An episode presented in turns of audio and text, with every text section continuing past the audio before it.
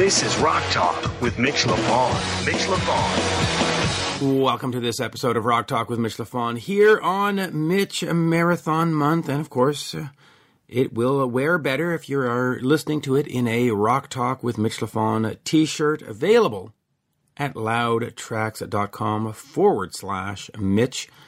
And my uh, gratuitous plug is now done. But, uh, can you hear my voice, by the way? I have done six shows in six nights in four cities and two provinces, driving myself, by the way.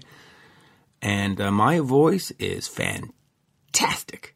But uh, today I've got a, a, double episode. We don't do a lot of double episodes, but I have got George Thorogood, who was in uh, Kemptville, Ontario uh, last night, uh, July 20th. We are now July 21st. And his guitar tech is Rev Jones. Now, Rev Jones played with Steelheart. He played with uh, the Scorpions' James Kottak in a band called Kottak that also had Tommy Lee's sister, Athena. Uh, Rev has a new album out called Backwash.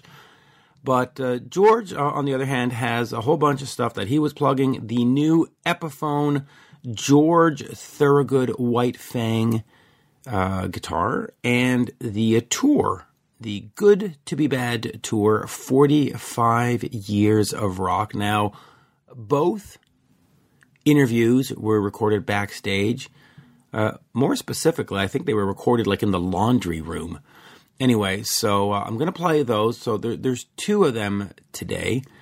Um, in fact, you know what? Instead of giving you a, a long a talk up about everything, let, let me get over to George real quick and then We'll come back, we'll say a couple more words, and we'll get over to Rev Jones talking about his album Backwash. And of course, you can head over to revjones.com to check that out. But uh, I will say, um, I had a chance to uh, talk to his uh, manager, tour manager, Adam, uh, George's manager. And, and Adam is just terrific. Just one of the nicest guys you will absolutely ever meet. Um, he's uh, going to help me set up interviews with 38 Special, The Outlaws, and some other bands, and just a terrific, terrific, terrific. So uh, just thank you to Adam. Always uh, a pleasure to uh, to talk to and, and play, or not play, but uh, talk to and uh, deal with. Is that is that the word? That, that sounds kind of harsh, but deal with Adam. But anyway, you know what I mean. So without further ado, we are going to. Oh, you know what? Just before before we started rolling the tape, George and I, for some reason, started talking about Ted Nugent, and uh, George was talking about how Ted is a great guitar player. And I said, You know, I just interviewed Ted, and he said it's a shame that he's not considered in the top 100 uh, guitarists in America. And George was like, that, That's not even doing him justice. He should be like in the top 20 but because the, the, the, guy can play. Anyway, uh, without further ado, here is from the laundry room in Kemptville, Ontario. No kidding. Well, actually, I'm not kidding. It is the one, the only, George Thorogood. We are in uh, Kemptville, Ontario with the one and only legendary. oh. The legendary. Now you have a lot to live up to in this interview, by the way. George Thorogood. Uh, George, always, always, always a pleasure. Thank you, Mitch. Uh, obviously, it's been a long, long summer for you being a, a New York Mets fan. It's a little bit complicated, a little bit complicated. It's always a long summer every year with the Mets. Isn't it? Even when they're winning. Even when they're winning. yes. But uh, you have this new White Fang guitar. Mm-hmm. Um, talk to me a little bit about this. It, so, when they come to you, Epiphone, and say you want to make this guitar, do they just sort of send you over a prototype and say, "Do you like it and want to put your name to it?" Or do you get in there and say, "I want this specification. I want this added into it"? How, how does that work? Well, in my case, I can only relate to how it worked with me. Okay. I can't speak for other guitarists. Um, in my case, I played a, a Gibson ES 125 my whole life. Right. And they're very fragile guitars. It was a limited amount of time they made them from 1957 to 1970, I believe.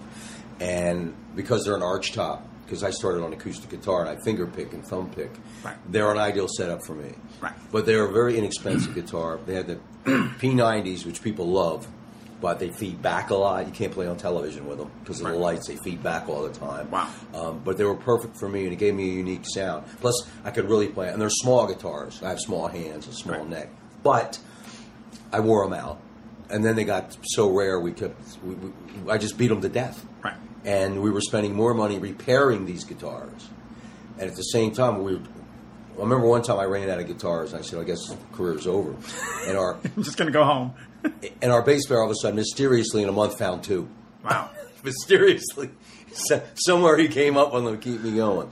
All right. Where did he bury the bodies? Well, he was just no, no. He was just saying, well, if that's the case, we'll find him a guitar. Well, this is the case. There's none of them left to be found. Right. And even if we did find them, um, they're not ideal instruments for what I do. Um, Epiphone had been coming to me for a while, and uh, our manager Adam Conti came and said, Epiphone wants to, you know, help you out here. And I was like, yeah, I- the 125. They said, what we can do is Epiphone will design an Epiphone exactly like your 125.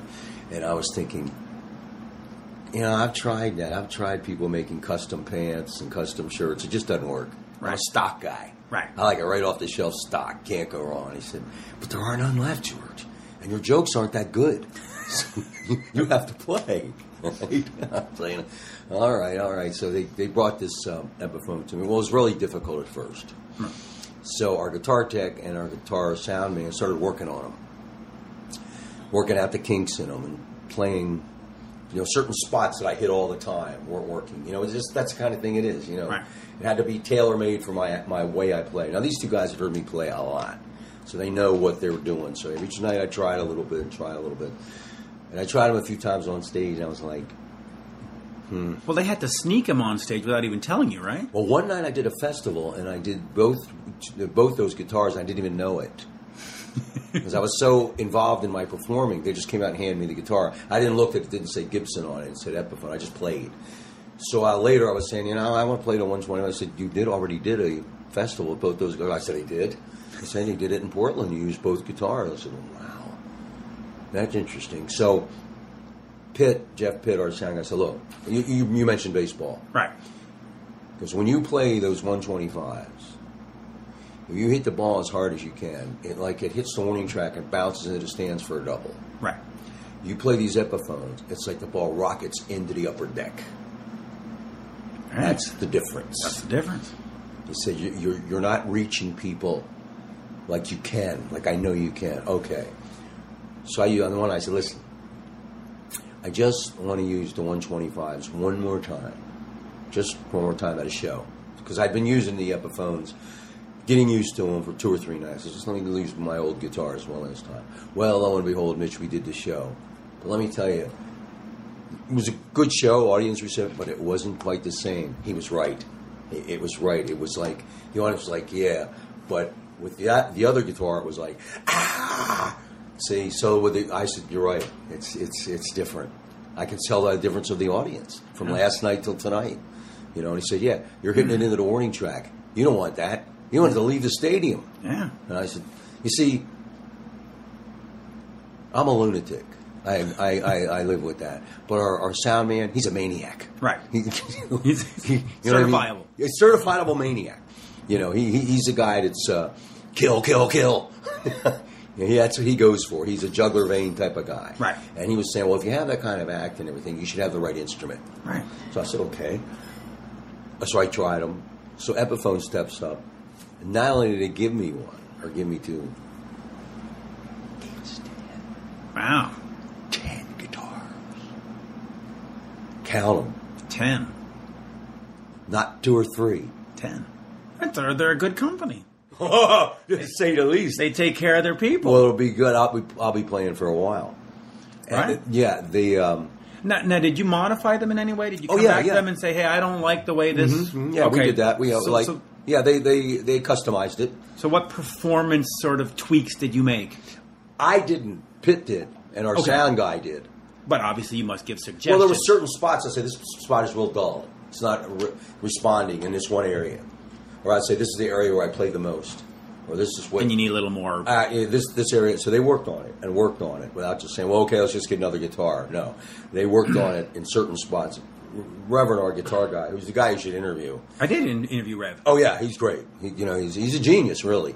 Yeah. Yeah, and he he would find these spots to, to make it work. Well, he and I went to see, and, and Adam, we went to see Jeff Beck, and Jeff Beck, Fender's a big company. They don't they don't need endorsements. But they got endorsements from Jeff Beck. Have you seen Jeff's guitar? When like the one with the headstock upside Oh, down? Forget it. And and Reverend actually touched it once. It was on display somewhere, and he actually walked over and touched it.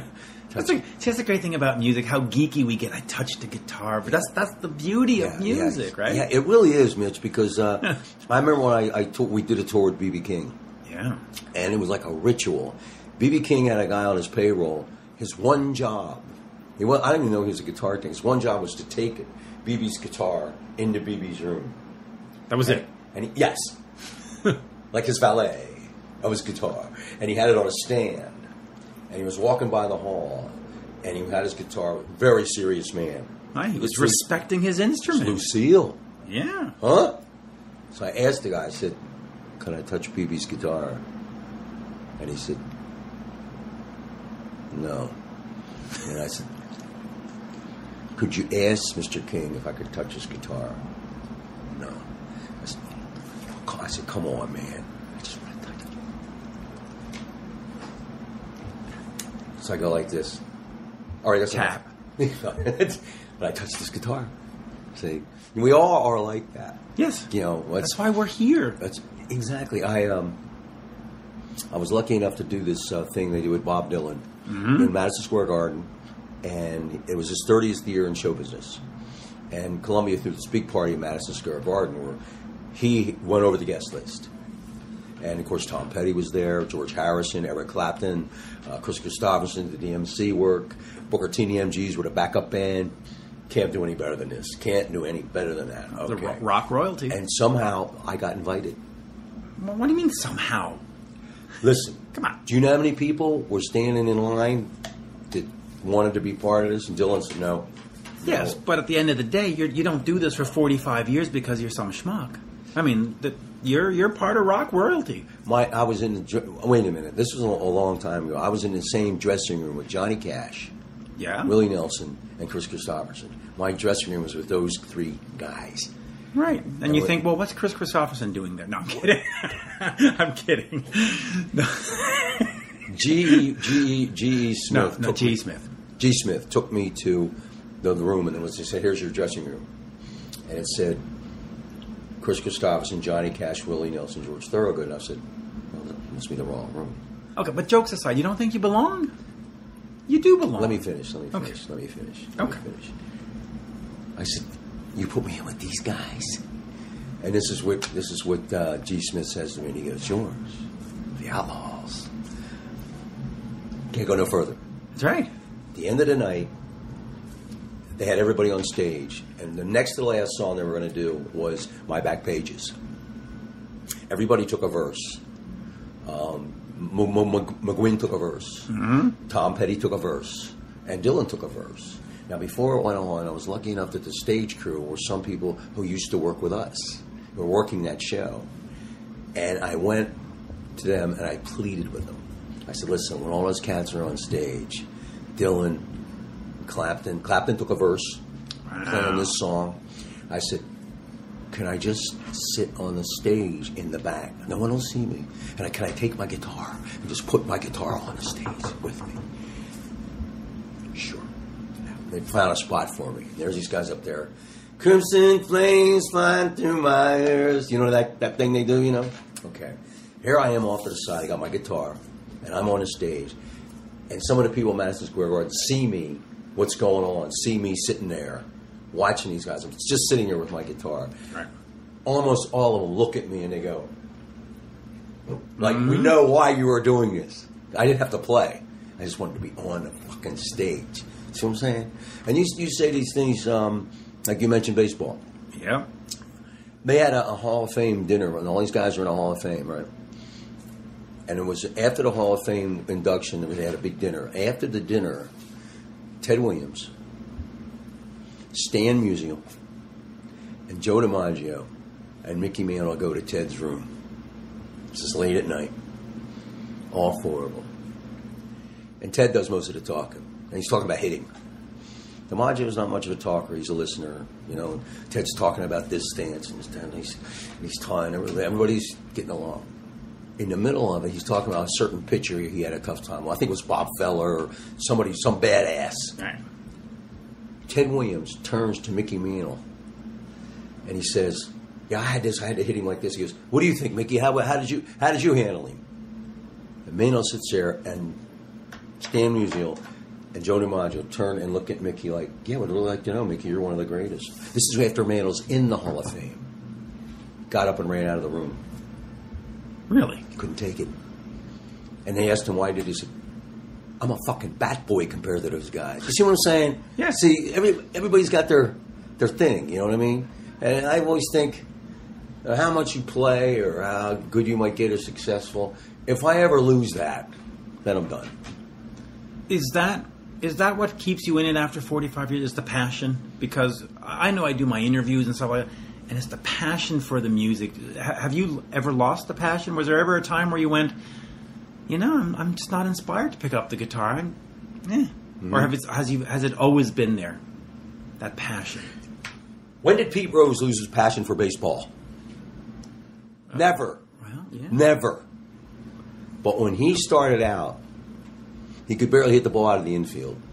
He worked and worked and worked and kept working and working and working till he got on a team. Any team. Yep. Then he said, I got on a team. I got on a team. Then he kept working and working and working. So he stayed on a team. He worked more and more and more. And finally he became an all star. Then he worked more and more and more and started breaking every record in the book. And he still didn't stop. You see what I'm saying? There's a passion there, but there's also a part of you that says, you know, I want, I'm, I want to stroll with the immortals. Who doesn't? Right. You know? So when you know, I said, do you know that if if I uh, if you ever asked me, you may never do, but I'll probably bring it up, and I could list you certain people that came to see our band. Primarily came to see me, Right. right? Yeah. And if I told you who these people were, you, Well- wouldn't, you wouldn't fucking believe it. Well, who are they? These are people on their night off or whatever they're doing with their life came to see us play. Let's start at the top and stay there. Bob Dylan. Wow. When we keep going, We're, we're starting pretty top. That, that's top right there. Mick Jagger. Yeah. Wow. Well, of course, you toured or you toured or played a show with. Do you know how? Do you know how busy these people are? How hard it is for these people to arrange something for them to do, Right. even if it's just going to buy a pack of gum. You see what I'm saying? Mm-hmm. Life is complicated for those people. It's not like they just say, "I'll buy a ticket and go see this guy." right. Also on the list is John Fogerty. Oh, That's hot. that is very hot. You know what I like to say? I said, I tease John whenever he gets a little grumpy. I said, John, the Beatles came to see you play. All four of them. The Beatles came to see you play. play. And then what I tell people, I said, but Fogerty came to see me play. Can you dig it? That is great. That is great. That's hot. And you know what? In that same vein, I just interviewed Doug Clifford from that band. So hmm. that's it. No, but but that but that's impressive. So, do you get a sort of a, a kick out of that when somebody of that stature comes? Does that does that motivate you more when you look out in the audience and you see Mick Jagger? You go, "Fuck yeah! Look at that." That's I was in the elevator. I'm in England, and we're just coming off stage. And I looked off the side of the stage, and was this cat watching us play. And he gets in the, in the elevator, and this woman who was a guitarist said, "Hey, look, this cat came to see you play, man." And I look over and go, "It's Jeff Beck." wow. And I was like, "You got to be kidding me! This isn't really happening to me." You see, I was just a kid, man. And these all these people were monsters to me. You know what I'm saying? Monster people. Hmm. And I like Mantle. I, I said, Mantle couldn't handle it, so he runs away. That's me. That's me in a nutshell. I got the chance to meet Eric Clapton. And I was sitting at a table, my wife and I, and he was looking at me, this big smile on his face. And she's, my wife said, Look, that's Eric. He wants to meet you. Look, you have to go over there and speak to him. I said, Yeah, you I do. said, the, the rookie goes to the God. The God doesn't come to the rookie. right. So I went over and talked to him. He's George, mate, big hug. We started talking. He he chilled my shit forever. Wow. Forever, he chilled my shit, and this is how he did it, Mitch. You ready for this? I'm sitting there talking with him, and I just, I was speechless, if you can believe that. Me, speechless. And I went, Unbelievable. It was. It was unbelievable. And I was sitting there going, I, I, I really don't know what to say. I said, after all, you're Eric Clapton. Here's what he says to me. He goes, gets real serious. He goes, yes, that's true.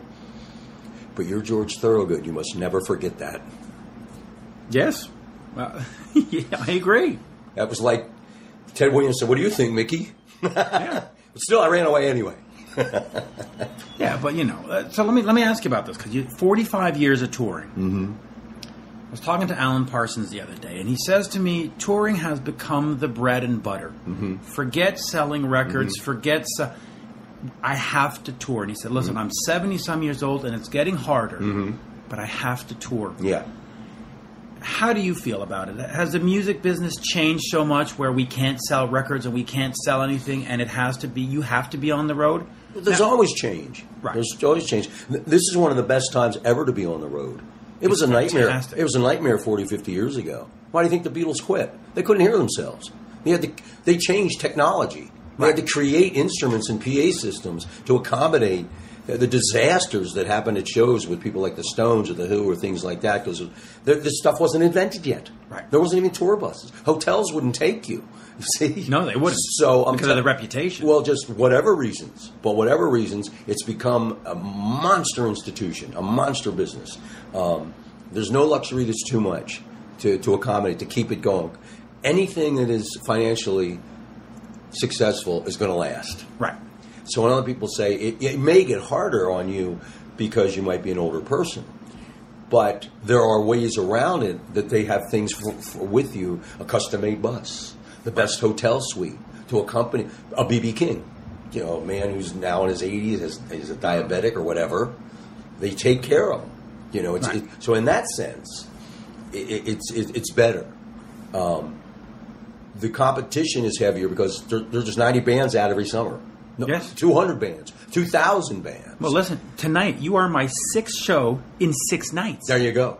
See? I've done six out Yeah, of six. Right. And there's usually three or four people playing that night. Yes. You know, so Oh, I had options tonight, but I came to you, of Well, course. thank you. Well, see, you but you got to earn it, killer. Yes. Yeah. So that's when I say you go out there, um, you better deliver because it, uh, the, the average ticket now is what 75, 80 bucks. Mm-hmm. Fill up the gas tank costs ninety bucks. Mm-hmm. Parking forty bucks. Mm-hmm. And you're talking about maybe a couple of beers. And you're buying four tickets: one for your kid, one for your wife. oh, shows have become a thousand dollars. Yeah. By the time you're done. exactly. No, a thousand dollars before you get on stage. Yeah. Oh, yeah. I'm Plus talking about uh, you, the- you bring the wife and a couple of kids and the T-shirts and the, you're, you're, you- you're, you're at a talking thousand bucks. bucks here, man. You're talking rent. Exactly. And these people, and you also think with that kind of money, and it's mostly a working class people that come to these things. Yes. Working class people. The average person comes to the show now is about 43, 44, not 14. Mm-hmm. Right. So they have a job. And they have to drive there and they have to do all that. They have to go through a lot. So everything they go through They and the money they spend, it's probably the only show they can afford all year. Right. One show they pick. And if they pick you, you better fucking come through. Yes. yes. I have no doubt. I have no um, choice. You know, I have no choice. You know, I, I, I met. I got to meet Joe DiMaggio. Oh. Yeah, and he gave me. He didn't give me advice. He gave me a command. We talked for a while, and the thing he told me, he said, "George, you only owe your fans one thing." And I said, "What's that?" Your best. Yes. I agree. To him, there was no doubt in his mind. You know, that's now my best might not live up to Jimi Hendrix or Paul McCartney, but it's still my best. Yes. you know what I'm saying. That's the best I can do. You Yes. know, you know, man, man, Oh, oh, I agree. man will hit three home runs. Pete Rose hit two stand-up doubles, but that's the best Pete can do. Right. and that's fine. Yeah, exactly. You know, I mean, my motto is always be just be the best Mitch that Mitch can be. I yeah, mean, that, right. that's that's Yeah. sort of how I, That's I operate. too. I don't step outside of that. I said, I'm never going to be Jeff Beck. I'm never going to be these people. I'm never going to be Peter Townshend. All these people I saw when I was a kid. So I'm going to be the best George can be. You know. But but I would put you in the same argument as as or in the same breath as those because your style is unique. The way you play is unique. It, it, you look at the riffs from Bad to the Bone to I Drink Alone. Mm-hmm. Exceptionally recognizable. You, you're in that Jimmy, league. Jimi Hendrix wanted to be Bob Dylan. Yeah. Okay, everybody is like that. I know. You see what I mean? Jeff know. Beck wants to be Les Paul. Of course. Everybody, everybody has that thing, no matter how brilliant or great they are. You know what I mean? Uh, you, you, Bob Dylan wants to be Hank Williams. You know Right. I'm saying? So everybody you meet, they're all on that page. Eric Clapton wants to be B.B. King. Of course. You see? There's only one person, Little Richard, who wants to be Little Richard. Right. Woo! And he loves that. But He, he loves it. That's right. He loves it, but you're but you're in that conversation, uh, Mm. obviously. Um, and, and since we're talking about the best, I mean, fan wise, when you see bands come out there that are drunk or that are stoned, or that's such a downer. I mean, you really want the guy. I mean, you guys come out and you are good to go. Mitch, you said somebody comes out there and they're drunk or they're this, that, and the other. That doesn't happen anymore. Yes, A that- little bit, not as much. very little, very. But it's the little. younger bands. Very little, and they don't last because promoters don't want them back. That's right. They don't want you there. They'll if it'll happen once. You got one chance at screwing up with Bill Graham. One chance, and when you screwed up, you never got a second chance. That was it. Okay, and that's that's the key there. So, yeah, we used to see that news. I know band, I heard of bands that they was just going at eight o'clock and they didn't show up till midnight. And I was like, wait a minute, wait a minute. The president of the United States, Obama, wants to be a rock star. Everybody wants to be a rock star, and you come to the show late. What the fuck? You know what I mean? They, the the game would start. The baseball game would start at seven thirty, and Pete Rose would be there at six o'clock. Mm-hmm. Six o'clock in the morning. Right. Okay, not you know It's not a night. He's yeah, he's getting ready. exactly. Couldn't wait, beating down the door to get to the ballpark. You see, I said that's why you don't see that anymore, Mitch. You're not going to see people going out there drunk or this, that, and the Well, I, other. so I still see it with the younger bands, the bands that are still in their twenties. They're they're figuring won't- they're figuring stuff out. that that well, they'll figure this out. That won't last. People pay too much money, and people go through too much. The promoter works too hard to set up all these things, and I did a show. First time I did a show in a, in a first couple times I did in a, a gambling casino, and uh, was in Milwaukee. And I went into the office of the people who worked there, and I looked on the wall, and it was all these pictures. A picture of B.B. King who worked there, Ray Charles, Willie Nelson, Loretta Lynn, and they had my picture up there. So I asked the guy, I said, wow, look at this. This is great. He put my picture up there. And he said, George, what all these pictures up there have in common? All those artists that are up on the wall. And I said, well, they're all musicians. And this is what they say. Well, I said, no, they're all legends. So I went, thank you very much. And the cat said, listen, I'm not blowing smoke up your ass. Remember this, we're in the gambling business, but we don't gamble. When was the last time you walked into a restaurant or a bar and they didn't have Budweiser there? You don't gamble.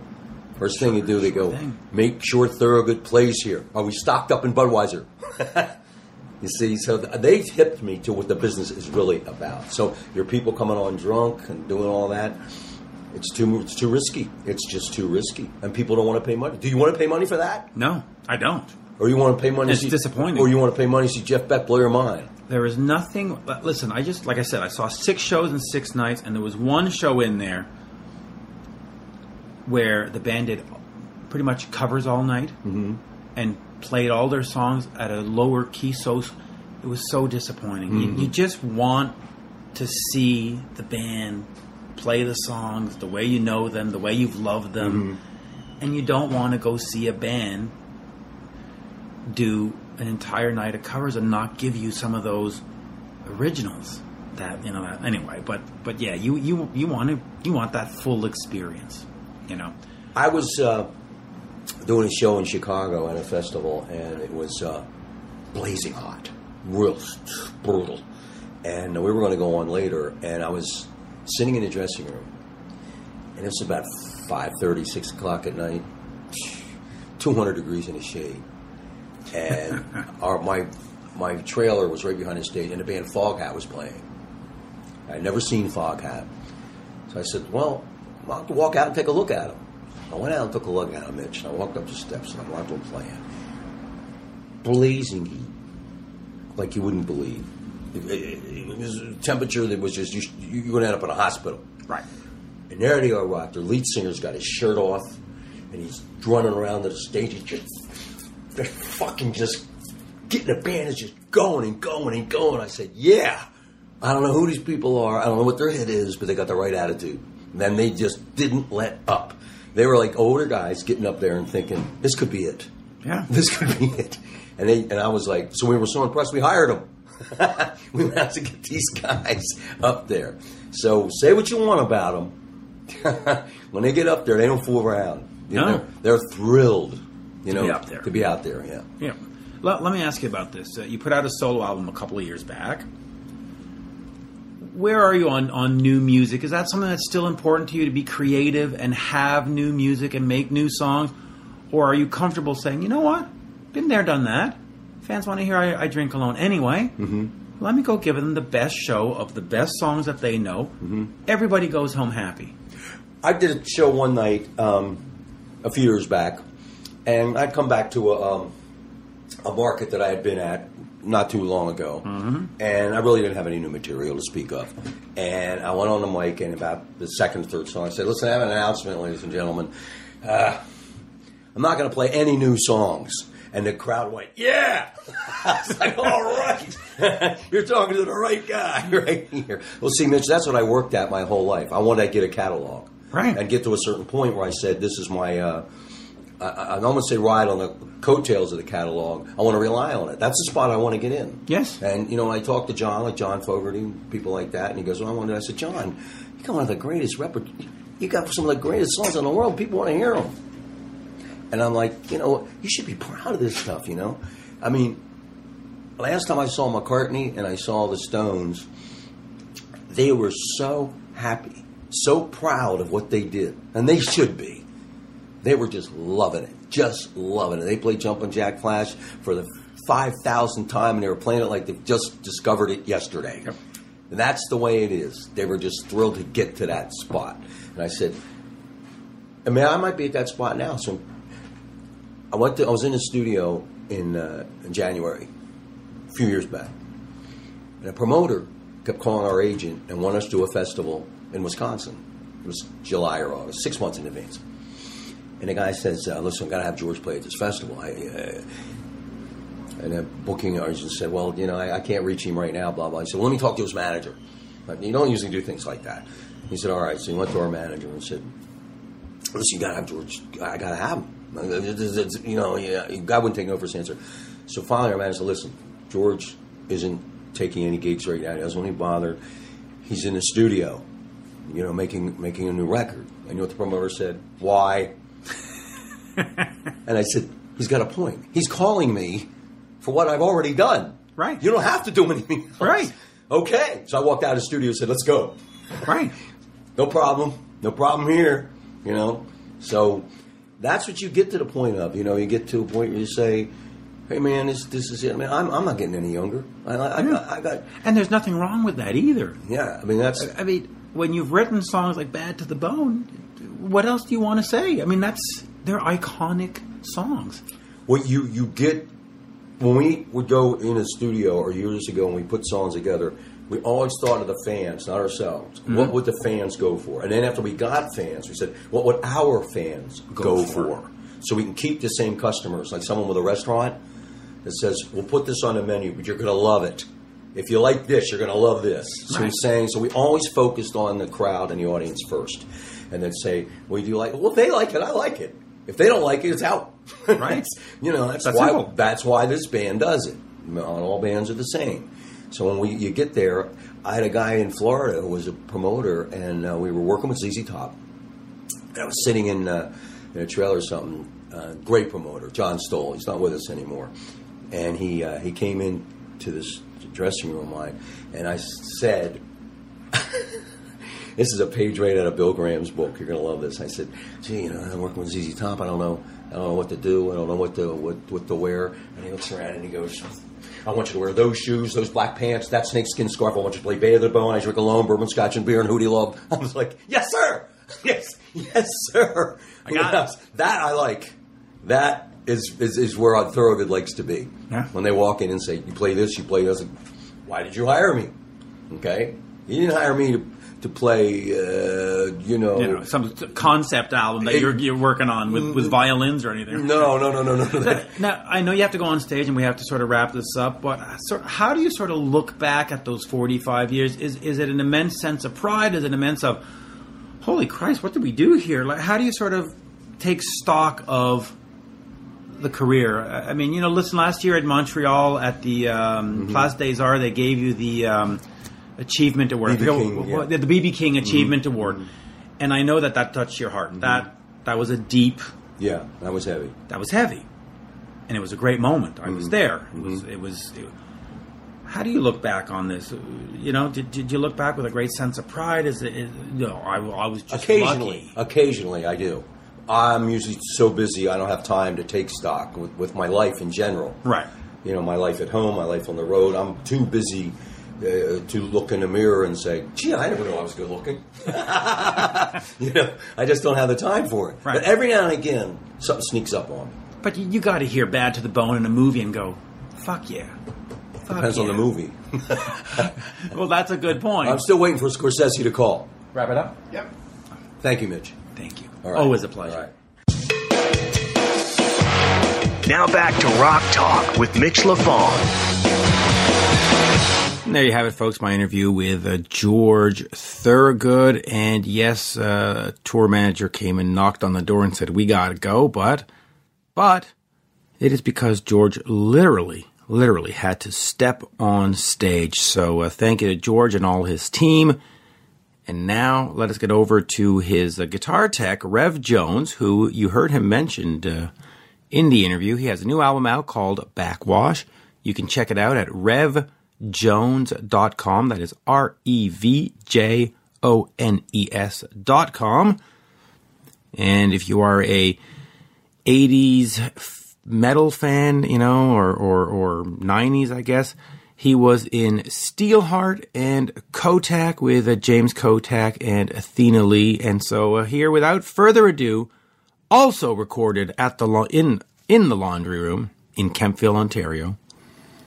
It is the one, the only, Rev Jones. Uh, we are backstage here in Kemptville, Ontario, talking to Rev Jones, who, of course, is uh, teching for George Thorogood, but he has his new album out called Backwash. And, folks, you might know him from Steelheart and I believe Kottak as well. Uh-huh. Michael Schenker Group. Michael Schenker Group, that's right. We love, we love, by the way, we love James Kottak. And I've got a great Kottak story to tell you when we're done here. But uh, talk to me about this new album. It just came out this year, 2019.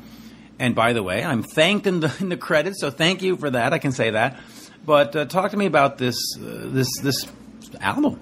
Well, uh, it's actually kind of a, a thing that's for the I don't know probably the last ten years I've been saying I'm going to do a solo album or do a solo album, and I ne- just never never really did it.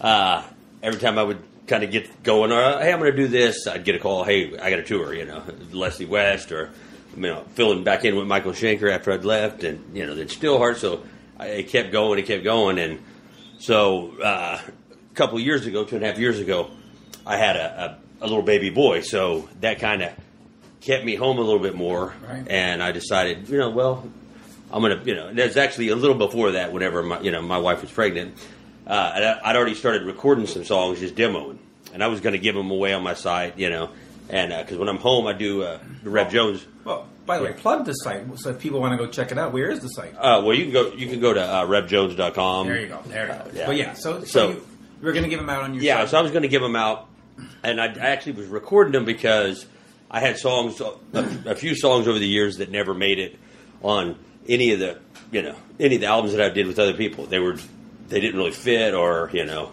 I left before you know the project was done or something. So uh, I just started demoing them, so the guys at home that I played with doing the Rev Jones band, you know, they could learn them. So I start, you know, kind of putting them in the swing, and uh, I'd. Uh, I'd recorded on maybe like three or four of them, and I'd contacted Jim Dofka because we'd been friends forever, just to put down the leads. I played all the guitar on it, and I just wanted, you know. Proper. Well, you did most of the instruments, if not yeah, all of them, right? Well, originally on the original demos, I played everything. You know, I'd play the drums and went back and you know just you know triggered them and everything, and uh, played all the bass and guitar. I just wanted proper solos, so I'd send them to Jim, and he, you know, he had immediately you know sent him sent solos back, but he And I told him what I was wanting to do, and he talked me out of giving it away. He said, "I think there's you know something cool here. You should put it out. You know, just do a full album." And uh, so he kind of talked me in, you know, talked talked me out of you know doing it. So I went ahead and you know wrote up into the rest of the songs and. Uh, just kind of, you know, he wa- he wanted to mix it. You know, we did it kind of as a trade deal. I'd done some stuff for him, and you Right. know, so you know, and I'd actually played. I played all the guitar except for the leads, you know, on it, and uh, he, So- which he was originally going to go back and redo the guitar, but there was no reason to, you know. Was, I mean, it sounded, Sounded great. yeah, it sounded great. So he, you know, uh, so I, you know, I did, I finished it, and you know, it's the first album that I'm singing on, you know, that actually actually singing the whole thing. So let me let me set this for fans because they might know you from Kottak, they might know you from Steelheart, but you are touring with George Thorogood, so it's Yeah. different styles. So musically, where what kind of style are, are we talking? I mean, I've heard it, I know what we're Yeah. talking about, but It's- a friend that's listening to this for the first time, I, I don't even know how to really describe it. I mean, because it's just it's like it's my kind of style that you know. I, I mean, when I grew up, I listened to bands like you know the oddball bands, you know, like Queen, and you know that there's there's no style. You know, one Right. song's super heavy, the next song is I go up to work on Monday. You know, it's like a or ride my yeah. bicycle, or yeah, and you know, and it's funny because those are the songs that I, I like the most. You know, Right. those oddball ones that it's like the Beatles. You know, it's the same kind of concept, and it's great because you didn't put them in a category. You you know you, you could go, But mostly, are we are we getting Yeah. heavy songs? but it's, to me, I mean, it's I look at it as the style of like Deep Purple. Right. You know, it's in that it's like a heavy rock. You know, I don't even. I really don't consider it metal. Uh, maybe there's some of those parts in there, but I, I always think of it as a heavy rock. You know, because Gotcha. it's to me. I if I was a metalhead, I would th- you know I think of Slayer and you know that kind of stuff. And you know, and I love those bands. You know, I I grew up listening to those bands. That's that's why I always consider that metal. And you know, then you have the ACDC and that. You know, the hard rock, and it's kind of the same deal to me. You know, I I think it's a little more modern in the sense of the sound, so people might get a different grasp on it. But uh, you know, it's just to me, it's just good. You know, fun. To, all the lyrics are you know have an underlying humor. You know, uh, I don't. I'm not to be taken serious. Right. On, you know, this is who I voted for. This is what I. You Oh, know, God, no. that to me that runs music. You know. Right now, now that you've gotten this solo album out, is it one and done, or is it sort of more motivating to Uh, get going to the second and 3rd I'm gonna, I'm gonna do it another one. I mean, I had I probably had about twenty songs at the end of this that were almost done, or you know, I just picked the the ten I wanted to go with. And I I kind of want to do because I had a couple of cover songs that I was going to put on it. Right. Uh, because of the distribution deal I did, I couldn't uh, I couldn't put add covers to it. Right. Uh, so Right, I, it's so- expensive. Yes, and uh, just because they weren't they weren't allowed to accept, even if I had the licensing for it, they couldn't put it out the way that it, the way that it was uh, the deal was that I did. You know, so uh, you know, so I, I have a couple of songs that I'm going to probably release anyway as singles, just you know, just uh, downloads or whatever. But I, I kind of want to do a cover album just because there's a, a big handful of songs that I do really cool versions of live every time I play. You, know. you can cover Def Leppard. Yeah, well, yeah, I Like could we borrow. were- like I were could borrow the tracks. Yeah, Uh, the, the, before, and getting away from the music for Yeah. a second, uh, the teching for George. yeah, talking about some of those responsibilities and, and you know we, we we talk a lot about the roadie and the tech and the this and we see that on instagram and i met the road a lot of people don't know what you actually do and what people actually so what are you sort of you in charge and because you, you Yeah. do show up on stage sort of like with a mask and, and, and Yeah. play along for one song because they need a little boost and they don't want to run tracks yeah, yeah. I, anytime that George isn't isn't playing, you know, I'm usually I'm usually playing you know playing guitar off stage because you know a couple of songs he wants to come out and you know he Mm-hmm. wants to be Mick, Mick Jagger for a minute, you know, and, and have fun. There's no reason for him to play guitar every song if you know, but he but he a guy in wants the band, who but he wants to hear it, you know. So uh, and sometimes it's like uh, you know, he'll look over. You should just play guitar in this. Yeah, that's you know typical George. But yeah, so I mean, I you know, I I set all his guitars up. You know, I you know his new guitar. You know, we I helped helped work in the process of of getting what he wanted uh, translated. You know, Right. like he would come over when we were getting it going, and you know, I don't like this. Is there's something wrong here? You know, and I would figure out what that was, and you know, translate it to them so you know the people actually in the shop that are you know doing the woodwork and everything can fix this you know whatever the issue is and so i you know I'm in charge of all that. You know, I'm setting up, and I look at it like uh, if you're going to have a side job, which most people that play music, regardless Uh-huh. how many albums you sold, you're going to have some kind of side job, unless Someti- you. and sometimes when you report on rock, you still need a side job. So. exactly. I mean, and you know that might, you know, some sometimes that might be you know flipping burgers. Sometimes it might Yep. be you know running, you know, being Well, a okay, let me ask producer you and this, all because, that. because we did talk to George about his white fang. You've had a Yeah. chance now to plug it in and Yeah. play it and, and you know sound check it. How does that baby sound to you? Oh, they're great. Uh, you know, we when they first came out with them, or when they first came out with the prototype, Prototype. I guess. Uh, you know, we were. I had to sneak it into George. You know, I mean, literally, it's hard to bring somebody that's been playing a, you know, that's stuck on something. You know, like if he's got a Chevy Nova. Now you got this Maserati. You know, and you're like, try it. Ah, you know, Right, you got to sneak it in. And I mean, the, the advantage was they both looked the same. You know, they they're pretty close. You know, uh, so I, we were sneaking it in, and not you know he he wouldn't notice right off. You know, he he would notice something was different. He didn't notice what it, you know because I would do it on stage. right. And if he didn't like it, you know, he'll. I mean, if you if you asked him about it, he would tell you he didn't like it because whenever I come in and told him that's what we did, you know, he was a little mad. But at the But same, it sounds great. but that's the, and it looks yeah. great. and that was the way to get past it. So you know, and then we came up with we worked on all all year what needed to change. So then they came out with the the actual first twenty that or first I guess the first ten they made, and I had them first. They sent them to my house so I could set them all up and everything. So I had them these, up. So I had these ten guitars at my house that nobody he hasn't even played. He hadn't even seen. Let me ask you: know. Are you old school or new school? Do, do you tune it all by ear because you're a You guitar? have well, you have to on. Uh, the G string will Yeah. always get you. Well, the the uh, on on the white fangs, you know, because he plays with the slide, it's an open tuning. You can't tune to it. I mean, you tune the G string to the to the tuner, and then you have to tune everything like a piano tuner. You have to tune it to that string by ear. You got to do it by ear. Because if you tune it by, by Real note, do it'll it by never ear. you it'll never ever be in tune if you did it by the notes. It's just like a piano. If you tuned it to a tuner, it wouldn't be in tune. That's right. You That's know, right. So real, real techs know that. and that's the, that's a problem, and that's that's why it's kind of a uh, it's kind of a, a harder job sometimes doing somebody like George that has you know open tunings because you have to be able to do that, and so it, it, actually adds it's a, a little challenge. It adds it adds more fun to what I'm doing, and uh, you know that's.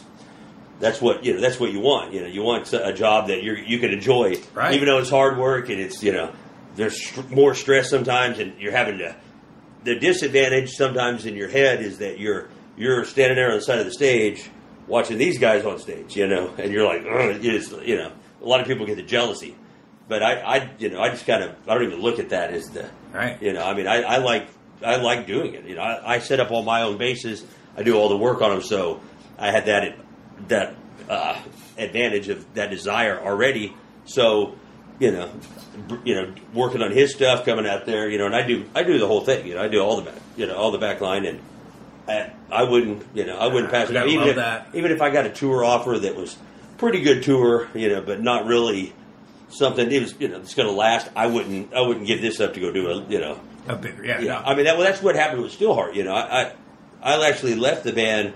Uh, the last show I did with them was uh, shortly after my son was born. We played in Italy, and it, uh, it was actually uh, oh, the Frontiers. yeah, uh, the, yeah. We did that. It was a, a DVD release, and it, which is a. I mean, it's kind of a sad thing, but uh, me and Kenny Kanowski, the guitar player, that was the last show he did, and then he passed away shortly after that. But uh, we, so we did the show, and then I had uh, Martin Anderson, who's been a friend of mine forever. I've been having him fill in, and then I finally just realized because I I was out doing this, there wasn't enough shows with Steelheart. You know, they were, they're, you know. Well, yeah. Some- Millie, Millie yeah. does like one show every six yeah, months, and kind of. he's he kind of does. You get a little spree where you're doing a couple, and then a couple weeks later you're doing a couple. But it's you know it's it's hard and you know any Yeah. in any for anybody to take that that job. So you know that's why I just and since we had a guy, you know, since I had a guy in there, I wasn't leaving him high and dry because I wouldn't have done that anyway. Right. You know, so I was able to you know leave the band and Martin took over and you know and it worked out. yeah, and it's and it's great. Yeah. So, uh, so let me just quickly mention uh, RevJones.com, Yeah. which is important. The uh, CD is backwash, but we will finish on this. James Kottak. uh-huh. I love James. James James is awesome. He's always been awesome to me. Uh, but there's got to be a wild and crazy story with James because James Well, there, is, every, par- is a party. every time you're with James, it's, It's a party. wild and crazy story. Uh, I mean, I'll tell you, that And I'll tell you one right after. Yeah, after uh, I turn the tape this- off.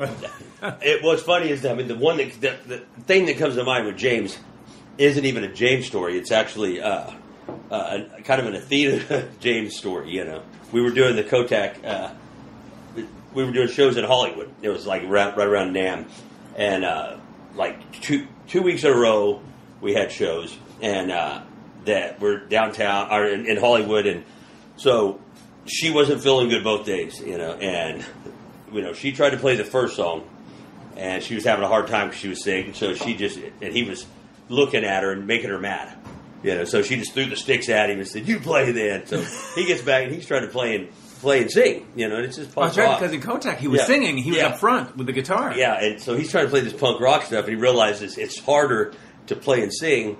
So, uh, so the first week, Jani Lane was there, and I'd known Jani for a long time, but Jani was completely sober this night. The only time I ever seen him completely sober, Mm-hmm. which was shocking. It was, I mean, it's a sad thing to say, but you want, you're like, somebody get him a drink, Right. You know, because it was just, you know, out of character, but you know, Right. Uh, so, and little did people know Jani was a great drummer. Yes, he was. So he, we get him up there. In fact, I think Yeah. he was the original drummer in Warrant or or some band. Yeah, well, they were they were in a band together, Buster Brown. right. Yeah, so so Jani gets up, and he doesn't know any of the songs. He's never even heard them. So I'm having to coach him on how to do them, and you know it's punk rock, so it's you know it's kind of like the like the modern kind of punk rock. Yeah, it's just like stuff. one two one Yeah. two one two real So fast. And come on. so he did, he finished the show, which was you know it's like it's I mean it's just funny. So then the next week we get there, and, So, uh, so the drummer is singing, the, the singer is drumming. Yeah. And, okay. So then, so then the Why next, not? next week we get there, and uh, I'm trying to think who it was. Uh, oh, he was the drummer for. Uh, uh, oh man, uh, what's his name? Uh, Let's just say Pretty Boy Floyd. no, well, no, he was the drummer for uh, Ike and Tina. Uh, right. uh, I think he played with Angel, and he's a. Uh, I just can't think of his name right off. But Right. so he's there. And same deal. Athena just right when we were about to start, she just threw the sticks at him. So it was like every time we every time we do shows, it was something weird. So they, so it come up on Japan. We were supposed to go do a Japan tour, and and they'd already gave me a this. Uh, they'd already told me I couldn't quit the band unless I could find another Okie you know that was that was cool that they liked to take my position. I couldn't do it, and a buddy of mine had moved out there from Oklahoma to play bass, and he had been hanging out with them. So uh, that's how I got out of doing the the Japan tours. I I said, "Oh man, I got a gig. You, you need to use you know use Price." And uh, I mean, it, it's a good thing because they got over there, and then she left, and James they had to get the drum tech to play. All the shows. I knew that. I knew that would happen. But yeah, I mean, I love those two. You know, those two. The guys. joys of rock and roll, right? Yeah, hopefully, hopefully he's still doing good. You know, I heard he was. Yeah. I heard he was doing better. You know, but he's crazy. Yes, Yeah. and and we'll, we'll leave it on that. Uh, thank you, Rev, and of Yeah, course, thank uh, you. do check out Backwash RevJones.com. You're listening to Rock Talk with Mitch Lafon. Rock Talk.